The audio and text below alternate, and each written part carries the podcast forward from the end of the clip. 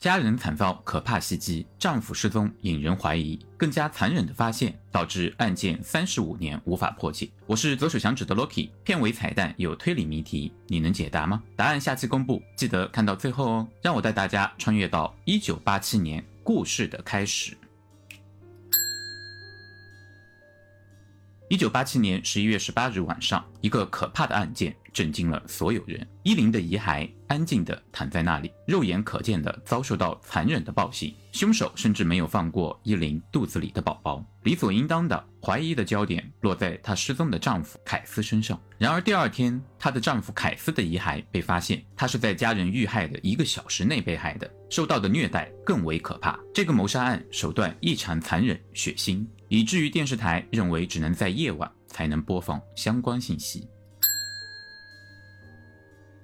凯斯家成员为二十九岁的凯斯、三十岁的妻子伊琳和他们两岁的儿子皮特。他们怀着喜悦的心情，期待着即将到来的另一个孩子。他们还为将来的宝宝计划命名为伊恩或凯西。一九八六年。凯斯在通过处理厂操作员的培训考试后，购买了一辆房车，并在附近的一个农场夫妇那儿租了一块地来放置这辆房车。自此，他们与年幼的儿子皮特就住在这里。凯斯在处理厂工作，伊琳在一家办公用品商店工作。在业余时间，他们经常参加当地一家教堂的音乐团活动。由于暴力事件的增加，该地区变得越来越不安全。在过去的两年里，杰斐逊县发生了十五起凶杀案，这促使凯斯对家周围的风吹草动非常的警觉。甚至在一天晚上，一位年轻女子来到他的房车求助时，他都拒绝让这位女子使用电话。随着他们新生儿即将来临，凯斯计划搬到一个治安更好的地方，甚至已经准备将居住的房车开始出售。然而，厄运没有给到他们任何逃跑的时间。一九八七年十一月十八日，从不缺勤的凯斯却没有出现在处理厂里。他没有向任何人请假，工友给他家里打了一天的电话，也没有人接。凯斯的主管也开始担心起来，于是联系了他的父母，但。他们对儿子的下落一无所知。随着凯斯失联的时间越来越久，他的父母还是选择了报警，并和警察约好一起前往凯斯的住处。当他们打开房车的瞬间，看到了令他们终身难忘的可怕场景。他们在一张床上发现了伊琳、两岁的皮特和新宝宝的遗骸。伊琳和皮特被用胶带捆绑，堵住嘴巴，两人都被无比残忍地殴打过。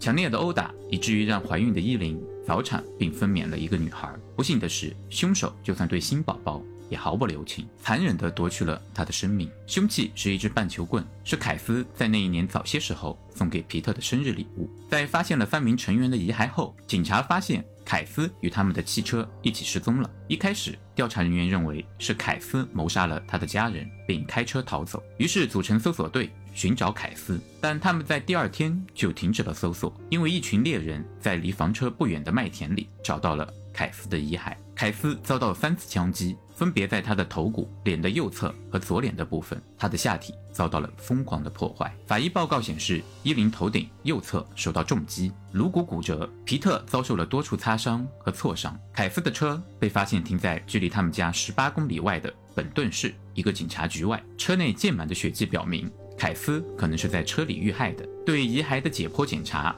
未能明确确定谁先遇害，但可以确定他们都在一两个小时内相继去世。随着凯斯家族谋杀案的新闻在该地区传播开来，居民比以前更加恐慌，甚至引起了枪支和家庭监视器被抢购一空。在这起谋杀案之前，居民会把门反锁，但现在他们会反复检查他们的门到底有没有锁上。尽管警察派了三十名全职侦探调查这起谋杀案，前后调查了超过一百人，但仍未能找到。重要线索，调查人员被迫开始重新思考谋杀案背后的动机。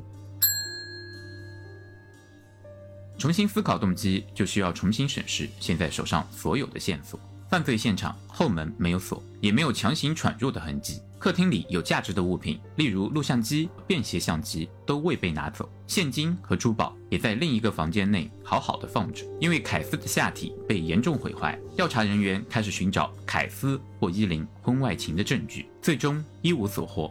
所以调查人员排除了性动机，他们也没有发现仇杀。或财务困扰的证据，在房子里发现的一叠体育比分文件，使他们考虑凯斯是否参与赌博产生债务。然而，凯斯的母亲告诉警察，他的儿子非常的节俭，也从不赌博。为了筹集儿子未来上大学的资金，他在晚上甚至会去捡别人遗弃的易拉罐。他根本不可能去赌博。在凯斯的房车内，警察找到了一小部分违禁品，但他们没有找到确切的证据证明凯斯参与了贩卖违禁品。凯斯的母亲认为违禁品是凶手留下的，因为谋杀案过于残忍，使得一些人相信。这可能是一个邪教所为，或许他们试图为魔鬼献祭，但房车内没有发现与仪式有关的符号。调查人员并不认为凶手是随机作案的，他们相信这是一起蓄谋已久的案件。随着时间的推移，案件的热度越来越低。凯斯的母亲为了确保当局不忘记这起残忍的谋杀案，他持续向当局施压，要求他们解决他儿子和家人的谋杀案。他甚至收集了三千多个签名，